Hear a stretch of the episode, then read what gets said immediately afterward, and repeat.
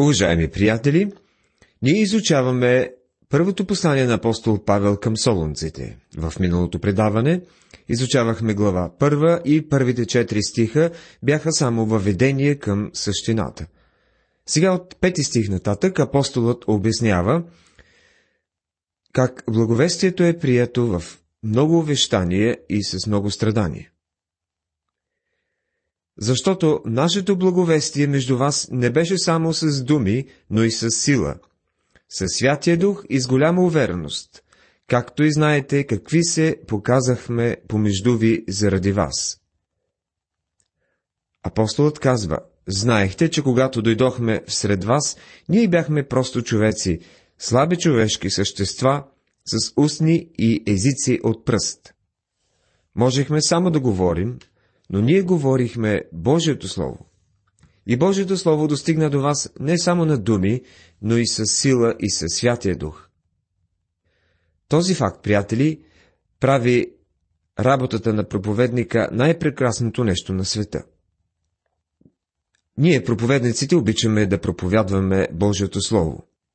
Защото когато го правим, Божият дух взема тези думи и ги употребява, и те стават мощно средство на бюрото пред нас има десетина писма, които свидетелстват за това, как Бог употребява своето слово. Една жена пише, че когато за първи път включила радиото, съпругът ти отначало мърморел. И когато продължавала да слуша програмата, един ден той започнал да спори с нея. Накрая дошъл денят, когато той коленичил и приел Христос за свой Спасител. Това не е станало, понеже аз или някои от моите колеги са много убедителни проповедници. Това не е така. Най-важното е, че Божият дух действа чрез Божието Слово. И това е нашата увереност и благословение. Вярвам, че Библията е непогрешимото слово на Бога. Зная, че има различни обяснения в конкретните текстове и пасажи. И въпреки това, приемаме Библията за непогрешимото Божие Слово, чрез което Бог ни говори. Може да имаме различни мнения върху даден текст. Но вярвам, че Божия дух може да употреби Словото, за да проникне в сърцата и живота ни, за да бъдем променени. Хората не се раждат отново в слабостта на човешката плът, нито като изговорят няколко думи по радиото или на хартия. Човек се ражда отново не от тленно семе, а от нетленното, чрез Божието Слово, което живее и трае до века. Вярвам, че Божия дух може да направи Словото реално за всеки един от вас. Не мисля, че Божия дух може да направи много чрез телефонният указател или чрез популярни списания, които се издават. Вярвам обаче, че Божия дух може и ще вземе Божието Слово, за да извърши най-великото възможно чудо. И то е да промени един невярващ, погинал грешник в Божие дете. Божието Слово Влиза и в град Солун, тази езическа римска колония, управлявана от една от най-великите политически и военни сили, които светът познава. И там достига до сърцата на група хора и ги променя. Това се случва в Солун и днес Словото може да извърши същото. Позволете ми отново да повторя петия стих, защото е важен – защото нашето благовестване между вас не беше само с думи, но и с сила, с Святия Дух и с голяма увереност, както и знаете какви си показвахме между вас заради вас. Първото необходимо условие е човек да чуе Божието Слово. Това е основата. Хората трябва да чуят благовестието. И тъй вярването е от слушане, а слушането от Христовото Слово. Послание към римляните, 10 глава, 17 стих. Това е естествената страна на процеса. Но той не свършва с нея, защото Божието Слово е свръхестествено. Без Божия дух Евангелието си остава само думи. Чрез Святия Дух то става Божия сила за спасение на всички, които вярват. Точно това казва Господ Исус, че ще прави Святия Дух. Записано е в Евангелието на Йоанна 16 глава 7 стих. Обаче аз ви казвам истината за вас, е по-добре да отида аз, защото ако не отида, утешителят няма да дойде на вас. Но ако отида, ще ви го изпратя. И той, когато дойде, ще обвини светът за грях, за правда и за съдба. За грях, защото не вярват в мене. За правда, защото отивам при отца и няма вече да ме виждате. А за съдба, защото князът на този свят е осъден. И вие станахте подражатели на нас и на Господа, като сред много скърби приехте Словото с радост, която е от Святия Дух. Първо послание към Солунците, първа глава, 6 стих. Павел може да дава сила Тимотей и себе си за пример. Аз лично не бих се осмелил да дам себе си за пример. Но апостол Павел, обхождайки надлъж и нашир Римската империя, дава себе си за пример на вярващите. Като всред много скърби приехте Словото с радост, която е от Святия Дух. Скърби или страдания и радост са всъщност напълно противоположни неща, толкова са далеч една от друга, както изтока от запада. Те са несъвместими. Различни са като деня и нощта, като горещината и студа. Страданието и радостта не са неща, които бихме свързали едно с друго. Ако някой страда и е в скръп, той не би могъл да се радва. Така е според нашите естествени разбирания. А ако имаме радост в живота си, то със сигурност не страдаме. Въпреки това има чудесни Божии свети, които са търпели големи страдания и в същото време са имали Божията радост в сърцата си. Това е истински триумф. Днес ние слушаме за изцелението и много от нас би трябвало да благодарят на Бога за това, че Бог ги е изцелил. Но има някои чудесни Божии свети, които са по-чудесни, отколкото аз мога да бъда. Но в този момент някои от тях лежат на легло, имат страдание в плътта си, но в душата си имат радостта на Господа. Днес няма човек, който да се наслаждава на светските удоволствия и развлечения и в същото време да страда. Светът не може да съвмести тези две неща. Апостол Павел казва, че Словото е било прието сред много скърби. Имало е страдание, гонение и мъка, но в тях е била и радостта на Святия Дух. Това е сладката горчилка на живота. Нещо подобно на китайския сладко-кисел сос от китайските ресторанти. За християнина в живота има кисели и горчиви хапки – докато в същото време в сърцето му е сладко и радостно. Една известна поетеса посещавала църква. Когато пастиря е кръщавал, в мига, в който е докоснал, тя изпищяла от болка, защото имала проблеми с ставите. Тогава тя му дала едно копие на последните и книга с заглавие извесено сърце. Сред невероятно човешко страдание тя имала радостта на Господа в сърцето си. Прекрасно е да видиш християнин, който въпреки страданията може да се радва в Господа. Така, защото станахте пример на всичките вярващи в Македония и в Ахая. Първо послание към Солунците, първа глава, 7 стих. Областите в Македония и Ахая отнасят се до гръцко-македонската част от империята на Александър Велики. Църквата в римската колония Солун е била за пример на всички останали църкви, и то само след няколко месеца. Какво прекрасно и славно свидетелство са имали те. Днес често слушаме за отделни християни, които са за пример на останалите. Но има много малко църкви, които са известни като пример за християнска вяра. Странно да нямаме местни църкви, които да служат за пример на всички вярващи. В следващите стихове се говори за резултатите от благовестието. Защото не само се прогласи Господното Слово от вас в Македония и Ахая, но се разчу навсякъде и вашата вяра в Бога, така защото няма нужда ние да казваме нещо за нея. Павел открива, че на където и да тръгне, репутацията на тази църква вече го е изпреварила.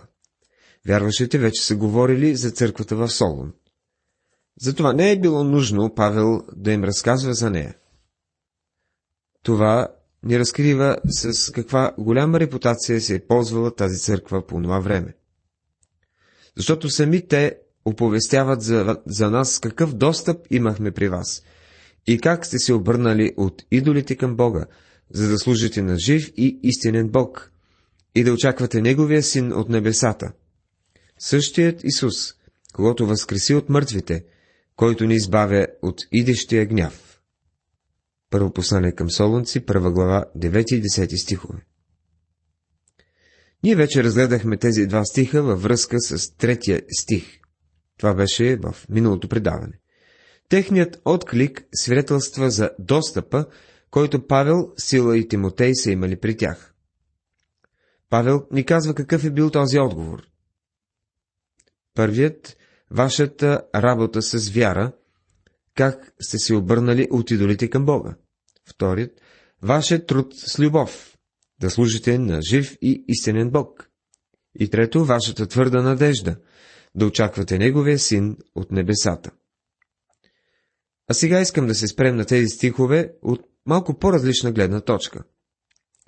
Когато Павел пристига в Солун, той не съобщава, че ще даде серия от проповеди против идолопоклонството, или пък за това колко погрешно е да се кланят на Аполон, Венера и разни други богове и богини на Римската империя. При пристигането си в града апостол започва да проповядва Христос.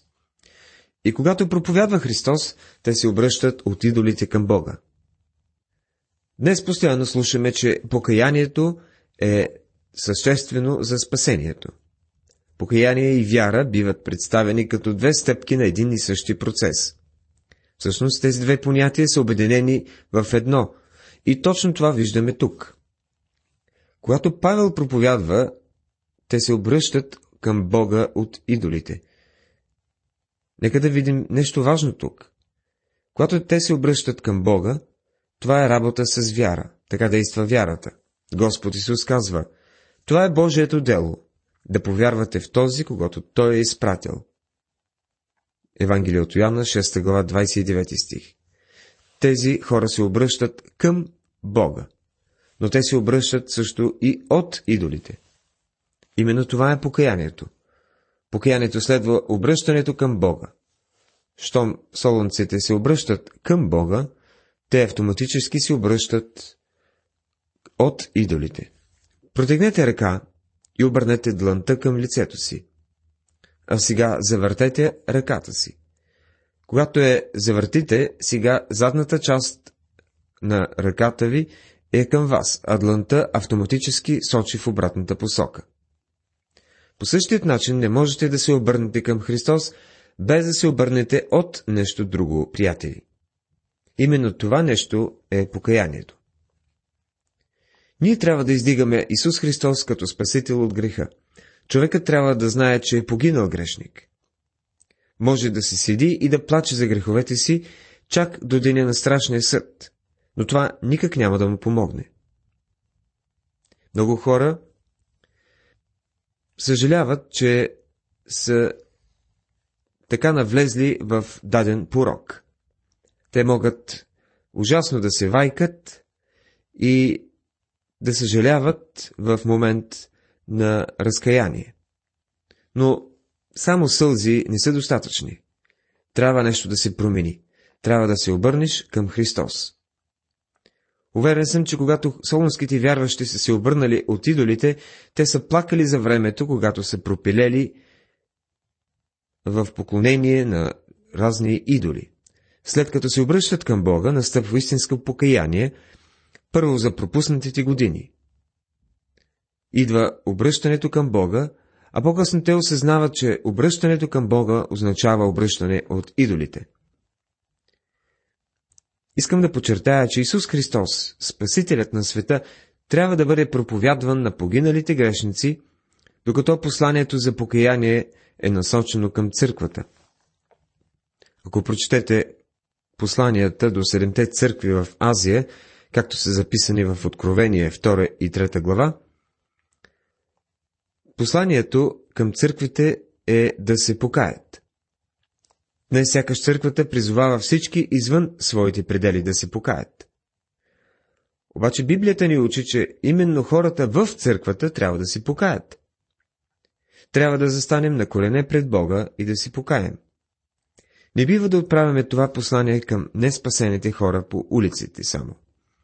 Невярващият се нуждае да разбере, че има Спасител. Апостолът казва, за да служите на жив и истинен Бог. Солунците вече служат на Бога.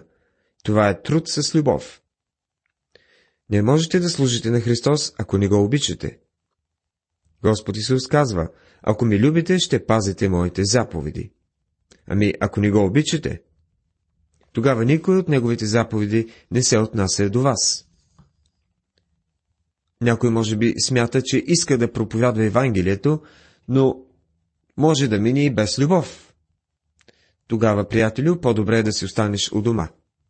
Да се проповядва благовестието по целия свят е заповед и то само към онези, които го обичат. Ако не обичате Господа, не се залавяйте с това. Когато Господ Исус говореше на Симон Петър, той ни попита, Петре, защо се отрече от мен? Не каза, Петре, обещаваш ли, че ще си поправиш, ако ти позволя да проповядваш в деня на Педесятница? Никога не намекна подобно нещо. Господ попита. Петре, обичаш ли ме? Ако Петър бе отговорил не, мисля, че Господ щеше да му каже, забрави изобщо за служението. Но Исус каза, ако ме любите, ще пазите моите заповеди. И да очаквате Неговия син от небесата. Не става въпрос да седнем и да чакаме, а да сме постоянно заети. Ако го обичате, ще му служите. И докато го очакваме, ние сме заети в служение към него.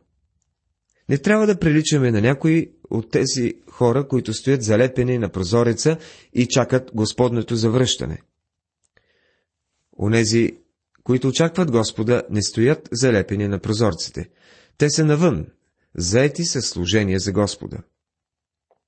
Това не означава да седим на едно място, а да се трудим за Господа. Това е твърдата надежда. Това означава да продължаваме да служим, да проповядваме, докато чакаме. Идването на Христос да вземе църквата от света не е причина за бягство. По-скоро е стимул да му служим и да разпространяваме Божието Слово. Продължаваме с глава 2. Идването на Христос е действена надежда. Това е основната тема в тази втора глава. Идването на Христос за църквата не е доктрина, която се оспорва, а която се живее. Мнозина вярват, че Христос ще дойде след голямата скръп. Други пък смятат, че Той ще дойде преди, а някои и по време на този период. Други пък не вярват, че Господ ще дойде и въпреки това заявяват, че вярват в Него като Спасител. За всички тях има един важен въпрос. И то е, по какъв начин вашето тълкование се отразява на живота ви? Ако възгледите ви не се отразяват на начина ви на живот, тогава добре премислете онова, в което вярвате. Очакването на Господнето завръщане трябва да бъде мотивиращ фактор в живота на вярващия. Защото сами вие знаете, братя, че нашият достъп при вас не беше на празно. Глава 2, стих 1 На празно означава без резултати. Павел казва, когато дойдохме при вас, ние не ви предложихме някаква теория. Не дойдохме да ви представим нещо ново и неизвестно, което изобщо не ви е повлияло. Не ви забавлявахме само за няколко дни, а после да ви изоставим. Работата на Павел не бе на празно. Неговото идване в Солун разтърсва много хора, като довежда мнозина до спасително познание на Христос. Така се появява една нова църква. Павел не говори просто за някаква теория или философия, а за нещо, което е действало, подействало в, Сио, в Солун.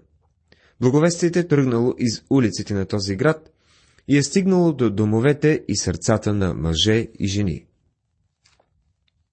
Но както бяхме от по-напред пострадали и бяхме опозорени в Филипи, както знаете, удързостихме се в нашия Бог да ви проповядваме Божието благовестие всред голяма борба. Втора глава, втори стих. Гръцката дума за борба е агони, което значи конфликт или агония. Имало е голям конфликт и голяма вътрешна агония, когато Павел е дошъл при тях. Павел казва, че е бил опозорен в Филипи. Знаем за този случай от 16 глава на Деяния на апостолите. Но когато идва в Солун, апостола идва с дързост. С други думи, той не се двууми заради предишните си преживявания. След тази ужасна случка, той не си казва, ще смена тактиката, ще бъда по-тактичен и не толкова откровен по отношение на Евангелието. Не. Апостол Павел не е бил таен вярващ. Той говори явно и открито, както е говорил и във Филипи. За апостола би било много лесно да смени подхода си. Могъл е да реши, че е по-добре да внимава и да печели за Христос само приятели и така от по-влиятелните хора. Но прекаление такт и мекота не са характерни за апостола. Той дързостно проповядва благовестието и онова, което му се случва по никакъв начин не повлиява на методът му на работа. Уважаеми приятели, завършихме нашето изучаване. Тази вечер ние изучавахме глава първа от пети стих до края на главата. Ние говорихме за това, как благовестието бе прието сред много увещание и много страдание. Говорихме и за резултатите от благовестието. Дано тези резултати се намират и в нашия живот. Бог да ви благослови!